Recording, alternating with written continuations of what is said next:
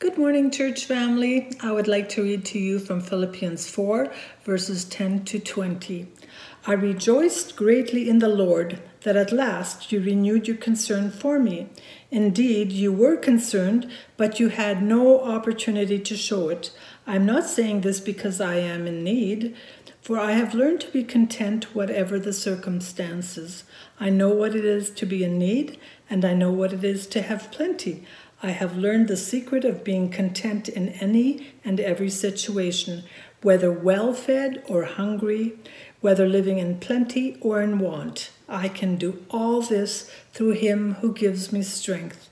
Yet it was good of you to share in my troubles. Moreover, as you Philippians know, in the early days of your acquaintance with the gospel, when I set out from Macedonia, not one church shared with me in the matter of giving and receiving, except you only. For even when I was in Thessalonica, you sent me aid more than once when I was in need. Not that I desire your gifts, what I desire is that more be credited to your account. I have received full payment and have more than enough. I am amply supplied now that I have received from Epaphroditus the gifts you sent. They are a fragrant offering, an acceptable sacrifice pleasing to God and my God will meet all your needs according to the riches of his glory in Christ Jesus. Well, church family, we're living on the traditional ancestral homelands of the Syilx peoples. It's where we call home, it's where we join God's purposes together with others. And of course, the announcement of and the discovery uh, 10 days ago or so of the 215 uh, bodies of children at the Kamloops uh, former residential school is continuing to shake us, and it should shake us. And the reason that we as a church have on occasion been recognizing uh, the First Nations peoples and this unceded territory that we live in and call home on is because this is where we've been placed and called for such a time as this. And we have a responsibility to steward God's purposes here with others and with those who've come before us. We're always building and part of a bigger story that's larger than us. And so I want to invite us into lament, not only for what we're discovering as the stories pour out again of our residential school past, but also of what happened uh, over the last 10 days in our community with some of the students of Kelowna Secondary School. So there's much to lament about. So, church, we've already been praying about this. I hope you have continued to do this in your home and in your discipleship circles, but could we just pause? Just for about 10 seconds in silence.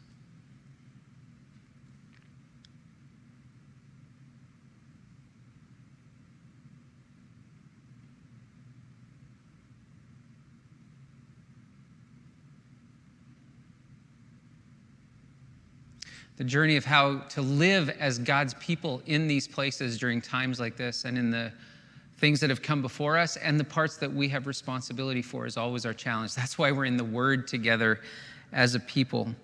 Uh, kids, I want you to take a look at this picture. Hopefully, you can see it. If you look carefully, you'll see it's some sprouts bursting up through pavement and concrete.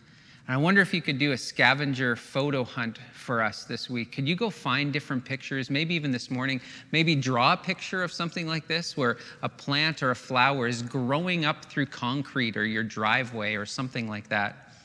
It's pretty an incredible thing, and it's something we're going to talk about together this morning. One more question. Do you know of a grade 12, uh, somebody in grade 12 who's graduating? Please let us know. As a church community, we do a blessing for our grads and we don't want to miss anybody. So if there's anybody you know who's graduating from grade 12, or if it's you, send us a note, office at KGF kgfchurch, kgfchurch.com. All right, church, this morning we're headed, as always, toward a, a question for discussion in our hubs, our groups, and households. And here's the question uh, How are you learning to rely on the strength of Jesus in every circumstance? And what practices are building that strength. So that's where we're headed. Not far from where we live in Upper Mission are the remains of a home that burned in the forest fire of 2003. It, it's actually the remains of a deep sadness. There's a story there, I know, and I don't know it all, but it's sad what has happened to somebody's home. Must have been a beautiful home, too, with a beautiful location, even had a tennis court. And two decades after it was lost, uh, almost two decades after it was lost to the flames, the foundations remain, but a very curious thing is happening. The forest is starting to take it back. The tons of concrete that were poured to make a home are now being pushed back and pushed up by roots and plants. And over time, the strength of a seed overcomes and prevails. This little local picture is told and retold throughout history. You can see a pretty cool photo on the screen here. In the 12th and 13th centuries, the ancestral Puebloans in what is today Colorado built cities into the rocks. And we visited this one. It's called Mesa Verde in south, southwestern Colorado. It's now a U.S. national park. And if it weren't tended so lovingly as a place of historical importance, these trees and these plants would take the city back. And then there's the city of Pripyat, the booming town that was home to thousands of people at the Chernobyl nuclear power plant in the northern Ukraine. There's a picture of what is today the former bumper car um, part of the amusement park. In the 1970s and 80s, this was a very desired place to live in the former Soviet Union. It had all the amenities and attractions that many Soviets could only dream of.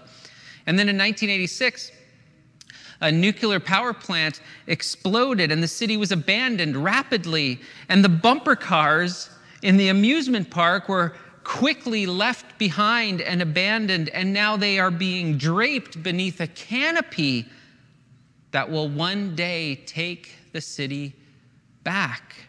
There is a strength that ultimately prevails. As we near the end of the Apostle Paul's letter to the Philippians, we come to this major point. To be Christian, to be the church, is to be rooted in a strength that prevails. Where are you feeling weak and challenged? Does it feel like forces beyond your control are ruling you? Do you fear what this means for the future? Well, the witness of the truth we are focusing on today in is all around us. Just like that picture I showed of the sprouts popping up through concrete, seeds will prevail. There is a prevailing strength that the church possesses. And my friends, as a spirit filled follower of Jesus, that strength is also within you, within us, as the people of God. This is the powerful secret we need to learn today as we look at Philippians 4, verses 10 to 20. So let's begin. Uh, verse 10 I rejoice greatly in the Lord, writes Paul, that at last you renewed your concern for me. Indeed, you were concerned, but you had no opportunity to show it. And I'm not saying this because I'm in need, for I have learned to be content whatever the circumstances. I know what it is to have to be in need, and I know what it is to have plenty. I have learned the secret of being content in any and every situation, whether well fed or hungry, whether living in plenty or in want. Just stop there for a second. Let's talk about circumstances, shall we? Paul has been speaking just prior to this of the joy that, is, that comes from being rooted in Jesus Christ. And last week we looked at verses 8 and 9 where it's this the focusing on what is admirable and lovely and the purity within the reality of this world. That's what our minds are to be focused on joy, beauty, purity, excellency, and praiseworthiness. That's what we should be focused on, regardless of circumstances. And remember, Paul's writing from prison, and the Philippians had sent him a care package. We don't know what was in it, maybe some chocolates, who knows?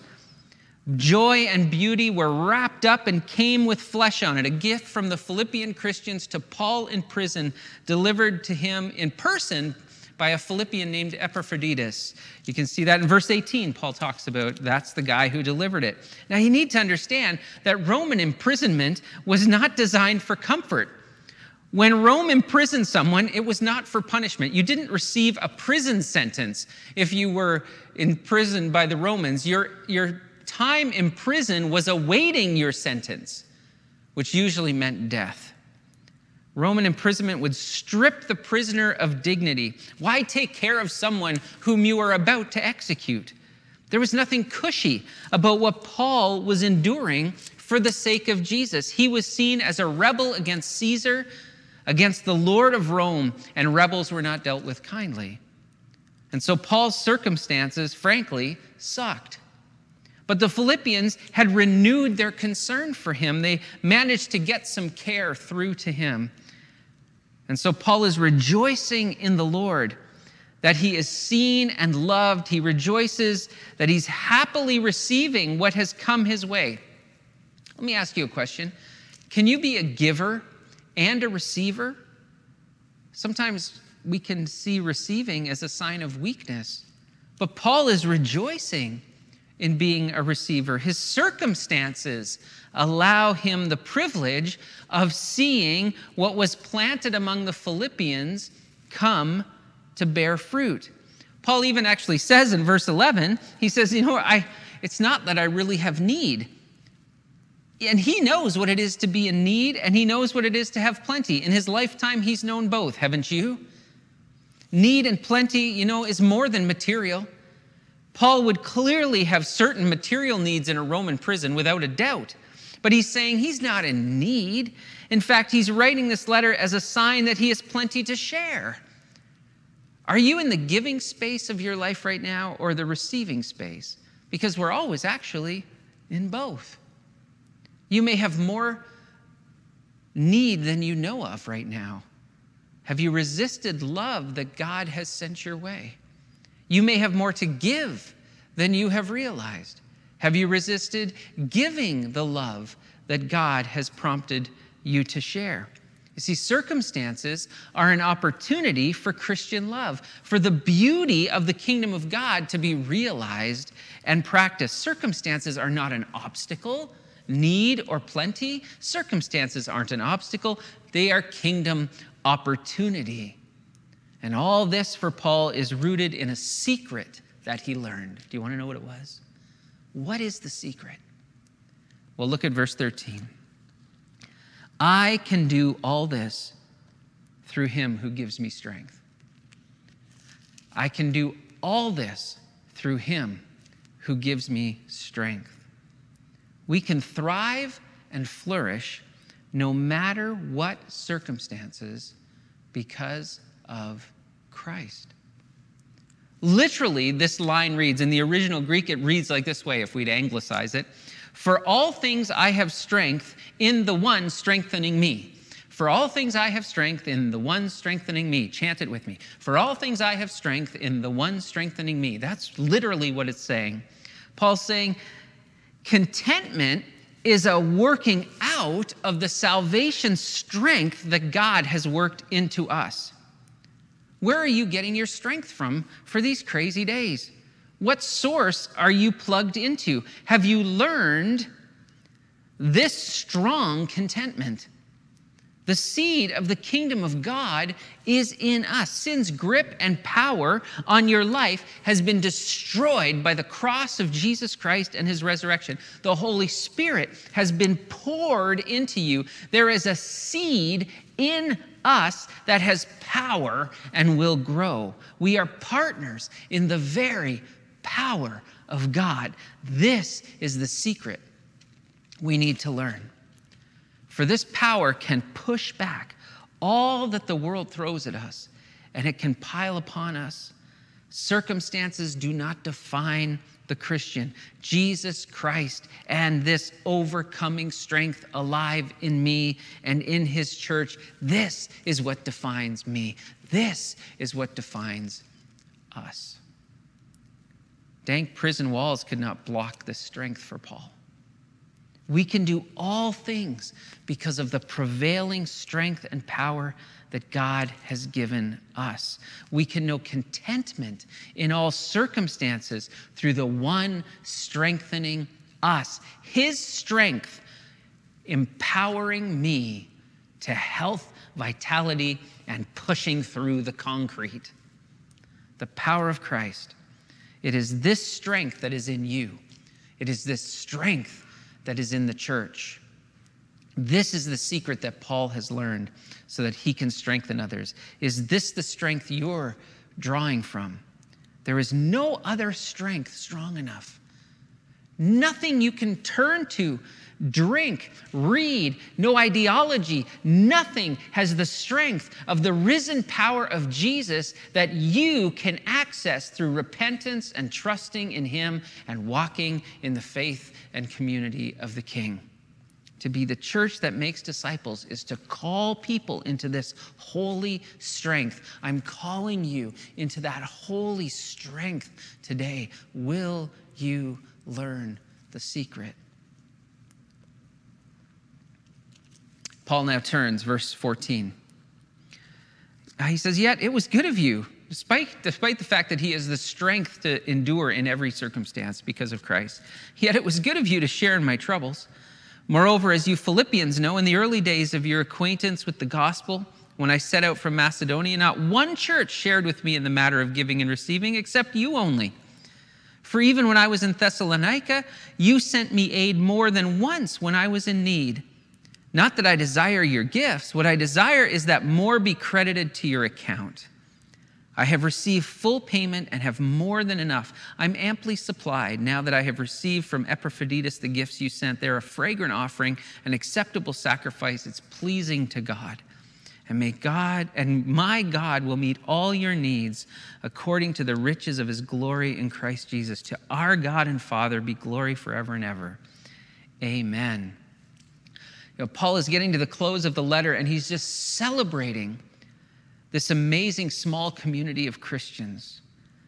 They, they really are being the church. They're, they're, they overflow with generosity and love. This time of giving Paul care in prison was not the first time that they'd shared love and generosity with him.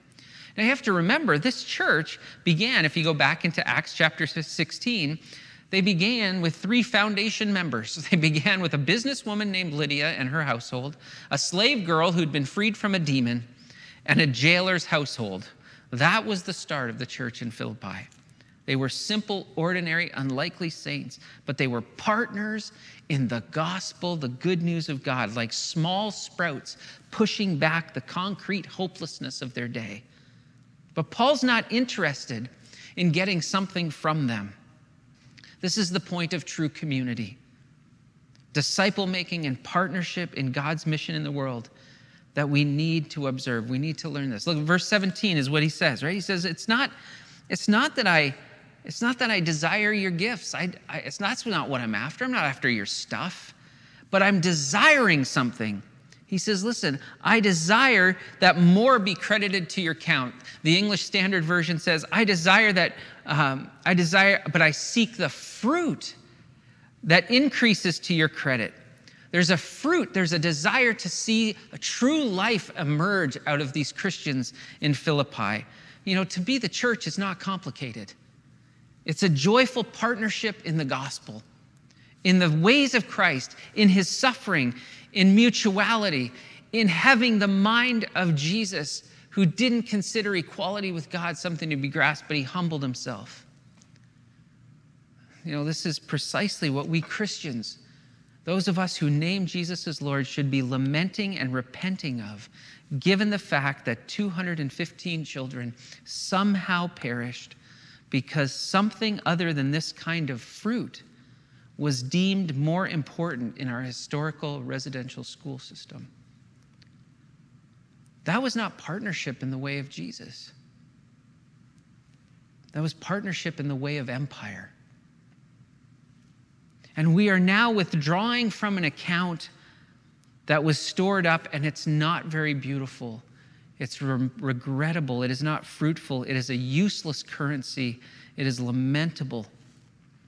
Now, it doesn't negate the power of the gospel of Jesus. Instead, the gospel, these words of scripture, should confront us and expose us and call us to seek the right fruit. This is what Paul's desiring for the Philippians. I'm seeking the right fruit.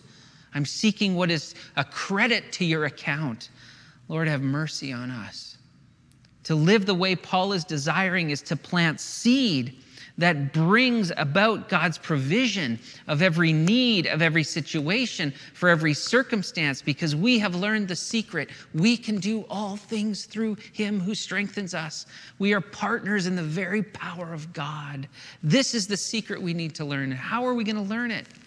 Well, we learn this secret when we are a community in partnership with the gospel. This is what the Philippians have done having that same mindset as Christ Jesus, working out what God has worked into us, when we're joyfully embracing and putting into practice the ways of Jesus. This is the work of community, of knowing Christ, of having Jesus at the center.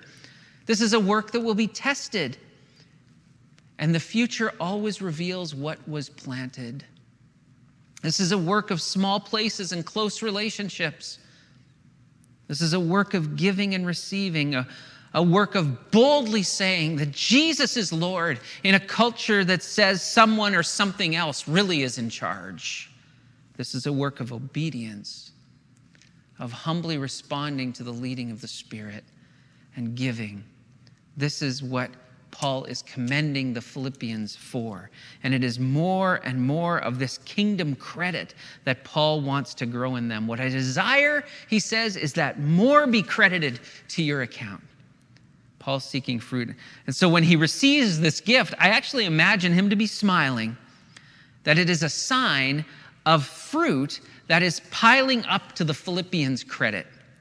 Paul is seeking the fruit that's the full expression of the one who is among them. He's desiring that the fullness of God in Christ be expressed through them.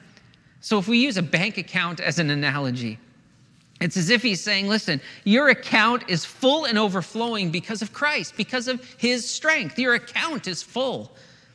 So I am seeking that you live more and more from the secret that you have all that you can possibly need in Christ, the Word made flesh. There's nothing more that you need. In other words, start living up to what is in your account.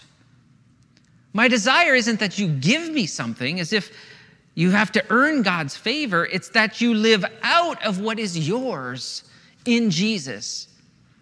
The fact that you shared something with me is a sign that you're learning the secret.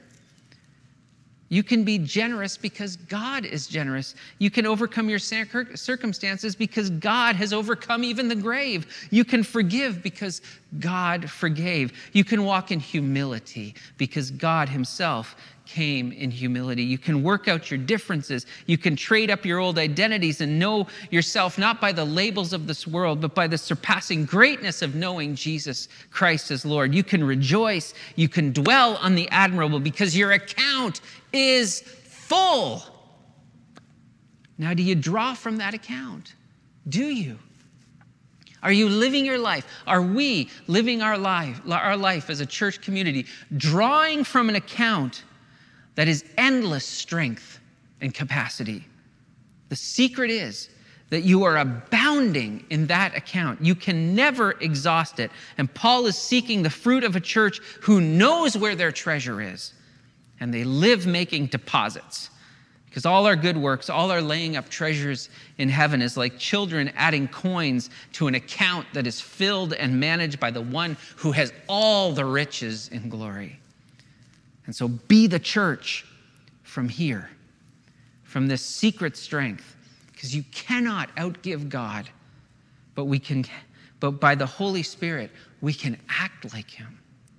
And from this partnership of giving and receiving, we experience God Himself. Believers are always playing with house money all the time. You know those government programs where the invitation is to make a deposit and then the government will match it or add a certain amount to it? There's nothing, that's nothing compared to the God who is able to meet all our needs according to his riches and glory. That's what Paul says to them in verse 19. God has all the strength, all the seed, all the capacity that we need. It's the biggest trust fund ever, and it is for everyone who comes and repents and follows Jesus Christ as Lord. The credit that Paul is speaking, or is speaking of, is the realization that the Philippians are living up to the strength and abundance of their Lord, the resurrected one, the King of Kings. Can we please live this way? Not out of fear of lack or insecurity, but from the trust in the one who is able to meet all of our needs according to his riches and glory? Can we live this strength of the seed of the kingdom that pushes through concrete? If you're not connected to this secret, you're living from a depleted account. And it's surely, slowly eroding, and you can never fill it because you weren't meant to fill it. You were meant to live up to your holy inheritance in Christ Jesus. To our God and Father be glory forever and ever. That's how Paul ends this section in verse 20. And that's what should awaken it out of us worship and praise that the account is full and we get to live out of the strength and the abundance of that to be the church. And so, what, par- what partnership work might your hub or your household or your group do to strengthen another part of the church? What act of generosity might emerge from us, friends? What act of partnership are you engaging your church with your church family these days? What might we do in light of the news of the last couple weeks to befriend and listen to the stories of people in our, our First Nations neighbors or friends? What act of generosity are we partnering in together? What life is growing among us that is pushing through the concrete, that is weighing down the world? This is our privilege to live from this strength that never runs out. Let's pray. Lord, thank you for your abundant grace and mercy. Thank you that you're full of power and might. And you are so generous and good, so kind and loving, and you are just. And you will call us to account, and you will remind us of our places and needs of repentance and you will invite us into a new way of life, and you will try to teach us this secret that you shout from the mountains. If you come to me, I will give you a well that will never run dry, seed that can push through concrete, strength that never runs out. Lord, we need this for the circumstances we're living. We need this as a community of your goodness and glory. And we pray your blessing, Lord, today on our city, on our province, and all those whose hearts are disturbed and broken. And Lord, if there's any among us, any listening right now, who need to surrender and give their lives to Jesus, we invite you, friend, just come into his strength. He has everything you need forgiveness of sins, hope for eternity, power to live all the circumstances of this life and to join him as his ambassadors of hope and reconciliation in a time that desperately needs it. Would you come to him? Jesus, we need your strength. We trust you and we love you in Jesus' powerful name. Amen. Amen. Well, as always, we have a question for you to discuss in your household, your hub. We want you in a disciple making relationship community like this. This is where life grows and this strength emerges. So here's the question questions today. How are you learning to rely on the strength of Jesus in every circumstance? We're always learning it, so how are you learning it? And what practices are building that strength? Encourage one another. Strengthen one another in the strength that is yours in Jesus Christ.